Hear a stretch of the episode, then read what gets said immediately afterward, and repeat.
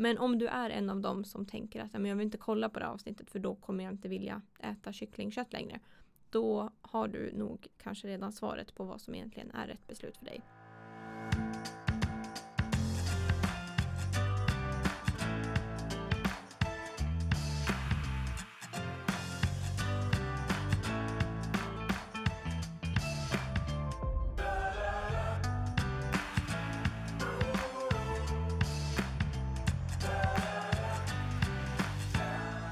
Hjärtligt välkomna till Djurens Rätts podd på Djurens sida. Jag heter Sebastian Wiklund och arbetar som samhällspolitisk chef hos oss på Djurens Rätt och jag sitter här tillsammans med Matilda Anting, politisk sakkunnig. Och eh, tillsammans så brukar vi en gång i månaden bjuda på spaningar och eh, fördjupningar i djurpolitiska frågor. Genom att följa podden så kommer du att få bättre koll på djurpolitik på samhällets olika nivåer. Vad ska vi prata om idag? Ja, men i dagens avsnitt så kommer vi eh, prata lite EU-politik. Det är nämligen så att vi i kampanjen EU for Animals har lämnat över namnunderskrifterna i Europaparlamentet. Det kommer vi att eh, att diskutera. Och eh, sen kommer vi också prata om eh, motioner som har lämnats in i riksdagen under den allmänna motionstiden och titta då på djurpolitiska motioner. Och sen kommer vi att prata om eh, kycklingkartläggningen och eh, som vi på Jöns Rätt har gjort som eh, Aftonbladet har uppmärksammat och eh, också Uppdrag gransknings eh, granskning av eh, kycklingens pris som det heter. Men först och främst så ska vi titta lite närmare på och få höra lite om eh, Moderaternas stämma som har haft eh, frågan om eh, förbud av pälsdjursfarmning i Sverige.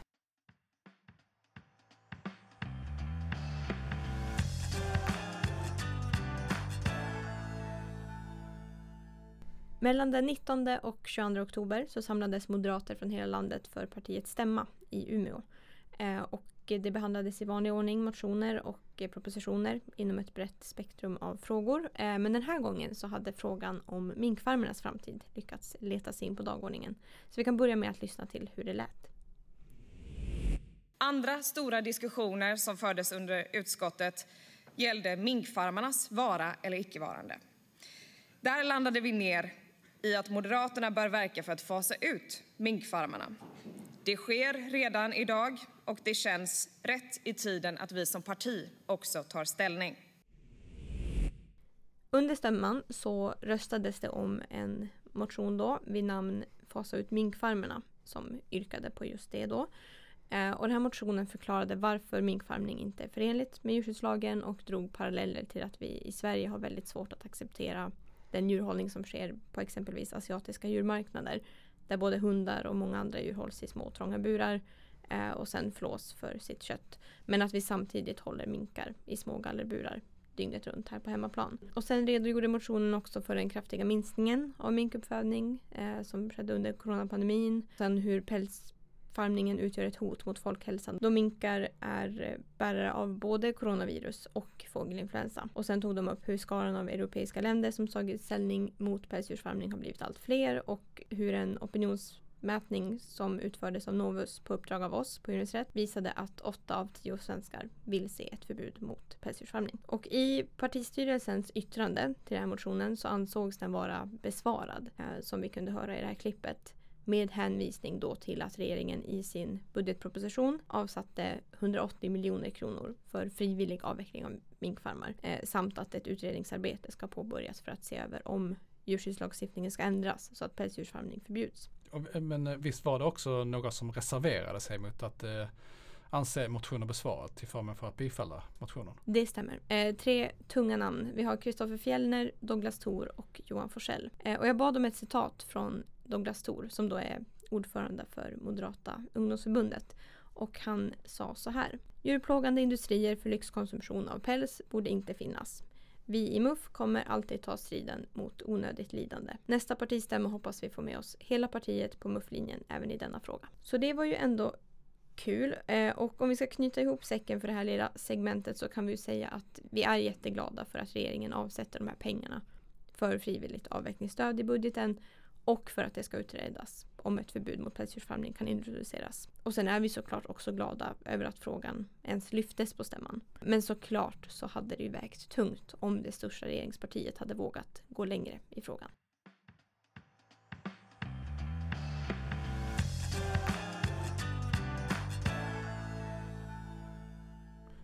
Ja, men jag har varit i Bryssel som representant för Djurens Rätt och eh, varit med och lämnat över 310 000 namnunderskrifter till eh, kommissionen och parlamentet.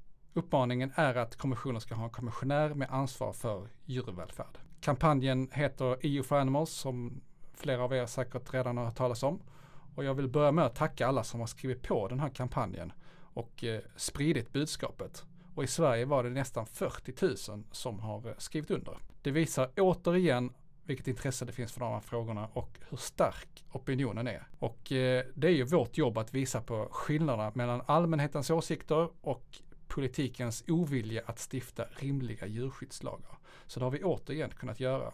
Det har varit Djurens Rätt som har drivit den här frågan från Sverige och eh, vi har gjort det tillsammans med ett 40-tal andra organisationer ute i Europa. Exakt vad kampanjen begär är, som jag sa tidigare, en kommissionär har djurvälfärd i sin titel. Det är alltså inte ytterligare en kommissionär vi behöver se utan någon som har det här i sin titel. Och argumenten för det är att dels ansvaret blir tydligare. Vi kan se nu att grus i maskineriet kastas in i översynen av djurskyddslagstiftningen. Om det finns någon kommissionär som haft detta i sin portfölj så hade den kommissionären försvarat arbetet och säkert verkat för att förslaget skulle läggas fram. Den kommissionären hade kanske även satt en ära i att försöka skapa förändring.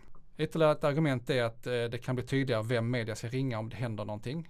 Till exempel om det skulle ske en skandal. Vi ser skandaler ofta i EU, inte minst eh, hemska djurtransporter. Så gott som aldrig ställs någon politiker till svars för otillräckliga EU-lagar och kontroller. Med en kommissionär hade det varit glasklart vem som hade ansvaret. Ytterligare argument.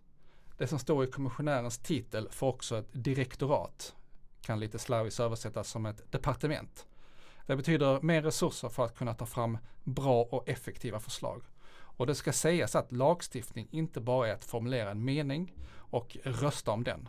Det är extremt tidskrävande och väldigt ofta är det så att brister på lagar beror på brister på resurser för att kunna skapa förutsättningar att kunna rösta fram en lag. Samma fenomen kan vi i och för sig skönja i Sverige också, till exempel med föreskriftsarbetet. Men i EU är det extremt tydligt att det saknas resurser i kommissionen. Frågorna som berör djurvälfärd är inte så prioriterade. Med överlämningen så hölls ett eh, evenemang där personer från kommissionen och parlamentet fick tala samt EU for Animals koordinator Adolfo Sansodini. Det var ett eh, hundratal besökare på evenemanget och eh, jag lyckades få tag på en svensk parlamentariker också, Malin Björk, som sitter för Vänsterpartiet i Bryssel. Och vi kan höra vad hon har att säga Ja, jag är här nu med Malin Björk, eh, Vänsterpartiets representant i Europaparlamentet. Vad eh, säger du om att eh, det samlas in så många namn i den här frågan?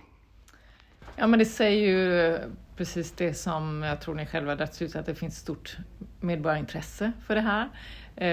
Men det betyder ju också att man ser att inte tillräckligt görs nu och att man behöver en, en, en kommissionär som verkligen har det här som sitt uttalade ansvarsområde. Ehm, är ju på grund av att, att det står still eller att det inte går, liksom, att det har gått i stå arbetet eh, och att det här ses som en av de nödvändiga, eh, nödvändiga ingredienserna för att få skjuts på det arbetet igen. Så det är ju både en positiv, eh, ett positivt tecken men bakgrunden är ju att det inte görs tillräckligt. Hur, eh, det här att det verkligen behövs, liksom, hur eh, tänker du att det syns i vardagen här i Europaparlamentet?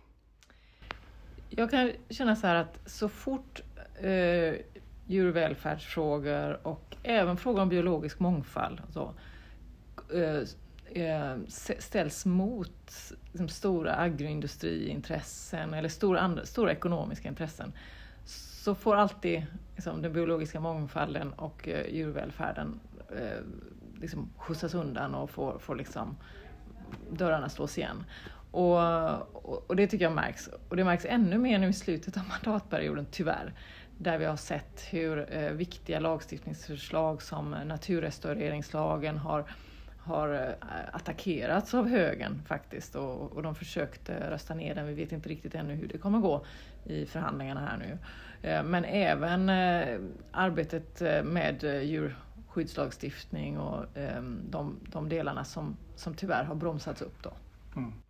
Och eh, med någon som då kan försvara det? Skulle en kommissionär skulle, skulle kunna klara det tror du? Jag tror att det har stor betydelse hur man formulerar eh, liksom, det eh, politikers ansvar och det politiska ansvaret. Och om man formulerar eh, eh en, en kommissionärsportfolio på det sättet att, att hen är, är ansvarig för djur, djurvälfärdsfrågor, då har man gett tonen och man gett inriktningen. Och man har gett en plattform för de här frågorna och de här perspektiven att få genomslag. Så jag tror att det spelar jättestor roll. Vi fick för första gången i den här kommissionen eh, ett ansvarig eh, kommissionär för eh, jämställdhet, equality. Och det, var, det har haft betydelse för den här, de här frågornas profil, för deras tyngd eh, och för deras synlighet ska jag säga. Ja, och utöver Malin Björk så är det några fler svenska parlamentariker som har skrivit under det här uppropet i You for Animals som vi kan passa på att lyfta. Eh, och dessa är de tre parlamentarikerna från Miljöpartiet, Per Holmgren, Alice Bah Kuhnke och Jakob Dalunde.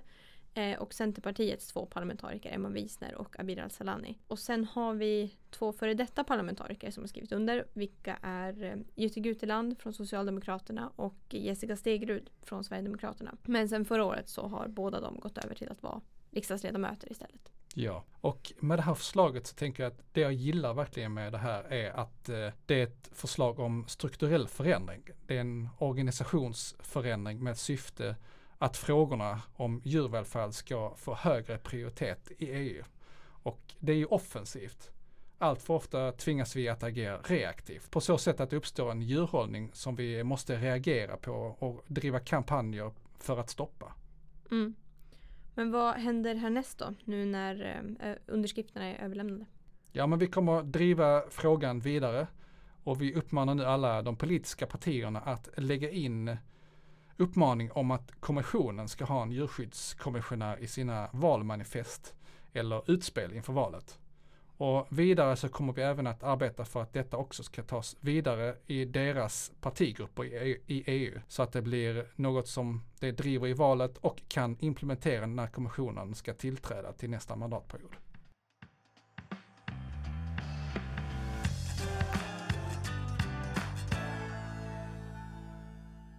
Årets allmänna motionstid pågick från öppnandet av det nya riksdagsåret den 12 september till den 5 oktober. Och i år lämnades det in 2725 motioner och flera av dessa berör ju såklart i vanlig ordning djurfrågor. Eh, och jag har skrivit en webbnyhet på vår hemsida som heter Ljuspunkter för djuren i årets budgetförslag och motioner. Eh, jag kan tipsa våra lyssnare om att kika in där om man önskar en mer övergripande sammanställning kring motioner under kategorier som djurförsök, slakt, fiskar, juridik, vegosatsningar och så vidare. Men jag tänker att jag lyfter några spaningar här i podden. Eh, och till att börja med så vill jag lyfta att vi har två motioner eh, som lämnades in i år som tar upp kycklingarnas villkor. Det är motionen Utfasning av turbokycklingar av Rebecca Lemoine med flera från Miljöpartiet och Djur inom livsmedelsindustrin av Marcus Wiechel och Victoria Tiblom från Sverigedemokraterna. Och i båda de här motionerna så nämns både begreppet turbokycklingar och begreppet eh, European Chicken Commitment, alltså ECC.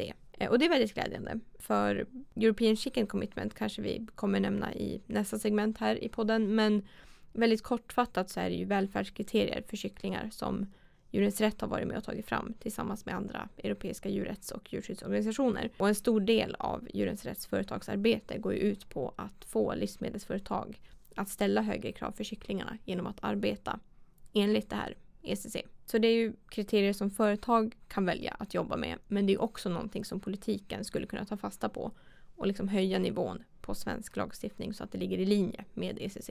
Så jätteglädjande att det nämns av, av två olika partier. Någonting annat som jag vill knyta an till lite snabbt det är pälsfrågan. För det brukar ju varje år vara ett gäng motioner som belyser pälsdjursfarmning och yrkar på allt från förbättrade villkor för minkarna till utfasning och förbud. Och i år så var det av skäl som vi har varit inne lite på eh, betydligt färre av den varan. Och även om det såklart är en positiv sak varje gång en riksdagsledamot höjer rösten för att få ett slut på pälsdjursfarmning så, så blev det tydligt och verkligt när jag satt där och sammanställde motionerna att så här, det finns inte samma behov längre. Att minkfarmerna tack vare de 180 miljonerna som avsatts för avvecklingsstöd faktiskt är på väg bort. Och att ett förbud ska utredas parallellt med det. Så otroligt skönt. Då kan riksdagsledamöterna lägga sin tid på andra viktiga eh, djurfrågor. Dock så noterade jag i Centerpartiets budgetmotion att de uttryckligen avvisade regeringens beslut om att avsätta de här 180 miljonerna. Eh, och det kändes lite tröttsamt.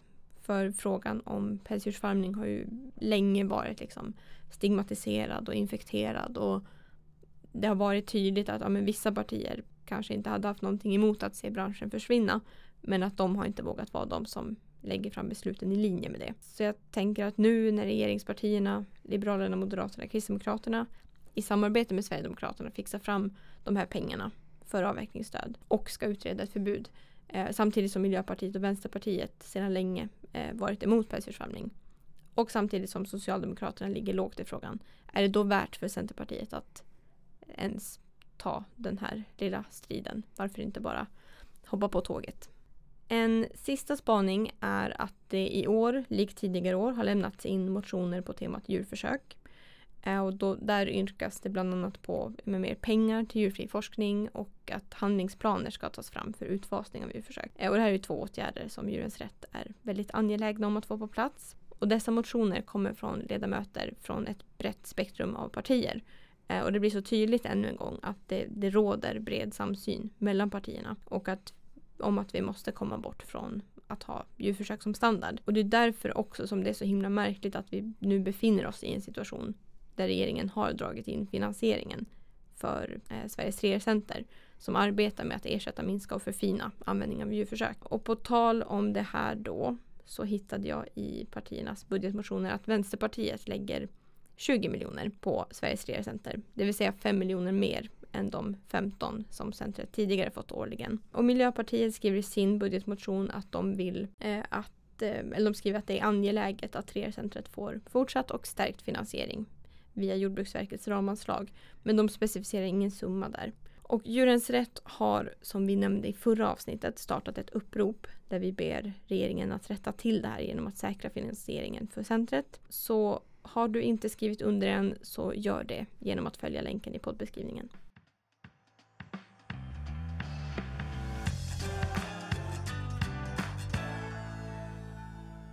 Djurens har under hösten eh, för andra året i rad genomfört en kartläggning av alla upptäckta djurskyddsbrister på de fyra största kycklingslakterierna i Sverige under 2022. De slakterierna det gäller är Kronfågel, Guldfågelns två slakterier, Atria som säljer kycklingkött under varumärket Lagerbergs och Lönneberga.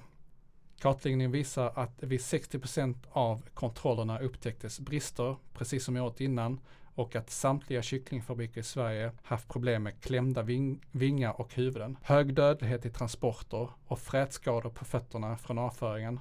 Kartläggningen är baserad på kontrollrapporter från Livsmedelsverket och Länsstyrelsen. Detta uppmärksammas bland annat av Aftonbladet som en uppföljning på förra höstens granskning av kronfågel i 200 sekunder. I veckan den första november, idag när vi spelar in, har SVTs Uppdrag granskning släppt ett eh, program som heter Kycklingens pris. Det som granskas är turbokycklingarnas föräldrar som värper ägg till kycklingindustrin. En sak som beskrivs i reportaget är den hunger som dessa djur får lida med. Turbokycklingarna är ju avlade på ett på att bara leva 35 dagar. Lever de några dagar till så riskerar de att dö för att de helt enkelt äter ihjäl sig. Men för att lägga ägg och få lönsamhet i det så lever deras föräldrar hela 400 dagar. Och för att de ska överleva så får de leva ett liv i svält. Det ger bland annat att kannibalism uppstår mellan fåglarna. På bilder i reportaget får vi se fåglar som pickar och äter på andra levande fåglar. Det är verkligen vidrigt. Filmmaterialet i programmet är från Djurrättsalliansen och på bilderna får vi även se extremt plågsam hantering av djuren med utdragna och brutala avlivningsmetoder. Fruktansvärda bilder. Och vi kan höra lite om hur det lät från programmet här. Det här är förmodligen det kanske största djurskyddsproblemet vi har inom all djuruppfödning. Ska ni visa det här på TV? Då får ni varna innan. Programmet är ju väldigt forskartungt. Fyra namnkunniga forskare får uttala sig och gör det här samstämmigt. Och Per Jensen som kanske är den mest framstående forskaren om fjäderfä benämner detta som kanske det största djurskyddsproblemet vi har i Sverige. Bra också att de intervjuar ministern i slutet. Han är ju ansvarig för lagförslag från Sveriges regering. Men han kommer inte med några förslag om att förbättra utan säger endast att det borde vara bättre. Eller att han får en klump i magen. Vilket vi alla kan skriva under på. Men han borde ju svara på vad han tänker göra åt saken som ansvarig minister. Ja, jag tror att jag eh, nu, alltså han har ju suttit på sin post, Peter Kullgren, som landsbygdsminister nu drygt ett år. Och jag tror att jag har knäckt koden vad han har för tre eh, minnespunkter på sin lilla lapp i sådana här krissituationer. Eh, så han börjar alltid med att säga att han får en klump i magen av att se att djur far illa och sen så glider han över till att säga att ja, men Sverige har generellt väldigt högt ställda krav och en ambitiös djurskyddslag. Och sen när han pressas hårdare kring varför det då ser ut som det gör, då säger han att han inte kan uttala sig om enskilda fall. Ja, det känns som att vi kan det här efter ett år och eh, tre år återstår på mandatperioden. Så att eh, han borde kanske överväga att byta byta punkter i alla fall. Och en sak som vi också kan notera från intervjun är att eh, han inte riktigt kände, alltså som jag uppfattar att han inte riktigt kanske kände till hur hönorna har det med den svälten som eh, de lever under. Och jag tänker så här, hade jag varit minister och blivit intervjuad av Uppdrag granskning så hade jag varit rasande. Dels för att det är liksom förjävligt det som presenteras, det är liksom det uppenbara. Men dels därför att Alltså det är ju de facto inte Peter Kullgren som utför djurplågeriet om ni förstår vad jag menar. Men han tvingas ju att svara på frågorna. Och hur kan det komma sig? Och hade jag varit lite elak så hade jag kanske påtalat att det kanske kan vara så att det ligger en lojalitet mellan bransch och politiken. Men jag tänker att vi ska höra vad ministern också svarar på några frågor. Men i djurskyddslagen så står det att det är förbjudet att utföra avel med en sån inriktning att det kan medföra lidande för föräldradjuret eller avkomman. Mm. Hur kommer det sig att det här ändå är tillåtet i Sverige? Ja, eh, det ska ju inte vara eh, ett, ett, ett lidande och där är ju lagen eh, jättetydlig. Därför så är det ju väldigt centralt eh, det arbete som regeringen gör gentemot EU-kommissionen. Eh, där jag så sent som för någon vecka sedan skrev ett brev till kommissionen om vikten av att man uppdaterar, eh, uppdaterar EUs djurskyddslagstiftning. Och här svarar han genom att eh, förlägga ansvaret till EU. Hans eget ansvarsområde är i Sverige. Det borde ju vara det han svarar på. Det är ju det som också programmet handlar om, Sverige. Vad gör han för att förbättra djurskyddet i Sverige? Det borde vara det han svarar på. Och här kommer då ytterligare ett klipp. Men ser man just på att i, i andra länder så har man en större andel av produktionen av kyckling som är ja, långsam och långsam, men mer långsamväxande än vad vi generellt sett har i Sverige. Så, så ja, det kan ju inte säga något emot att andra länder, eh, andra branscher har valt, eh, valt andra avelsdjur än vad, eh, än vad vi hittills har gjort. Det vill jag jättegärna diskutera eh, mer med branschen, men det tänker jag göra eh, med dem. Han ser och erkänner att det går snabbare i andra länder där det, där det används större andel av långsamväxande hybrider och vill diskutera detta här med branschen. Och jag tänker att det måste ju vara ett död, dödfött försök. Ja. han har ju träffat eh, branschen men han har inte ens blivit informerad om eh, hur, under vilka förhållanden som hönorna lever under. Hur kan han egentligen ha förtroende för att branschen levererar en förändring? Det är ju de själva som är problemet.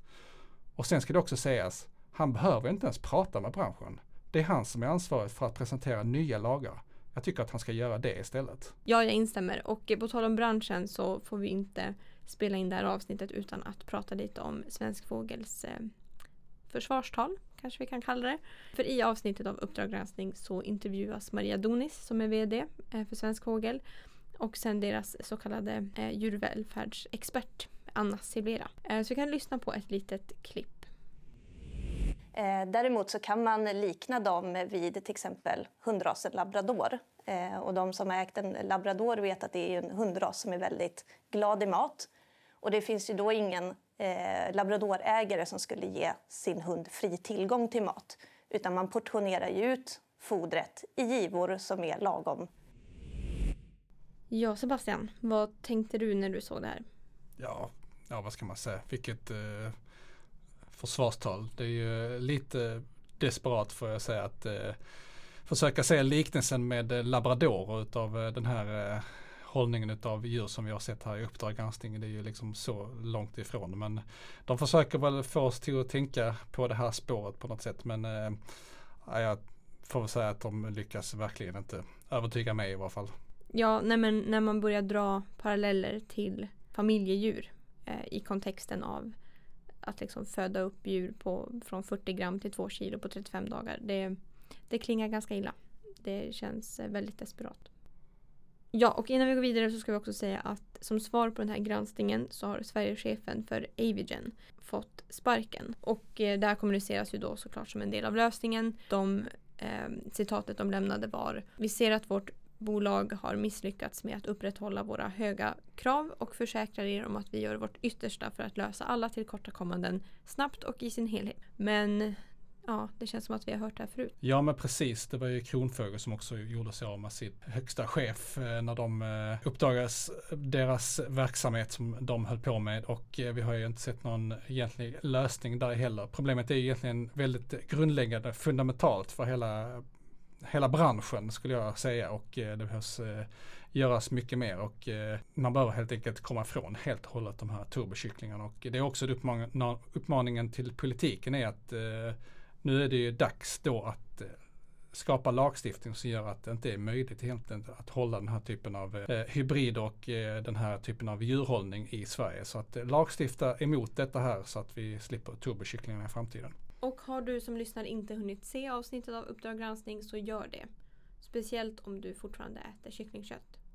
För alla förtjänar att känna till eh, hur det man äter produceras och sen får man göra sina beslut om vad man äter och inte äter efter det. Men om du är en av dem som tänker att jag vill inte kolla på det avsnittet för då kommer jag inte vilja äta kycklingkött längre.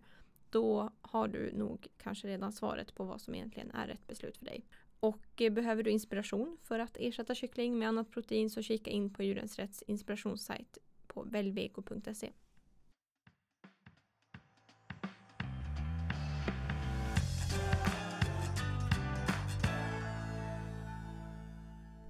Innan vi rundar av så vill vi också lyfta att nästa gång ni hör oss i podden så kan ni göra det genom att se oss live på vår Youtube-kanal.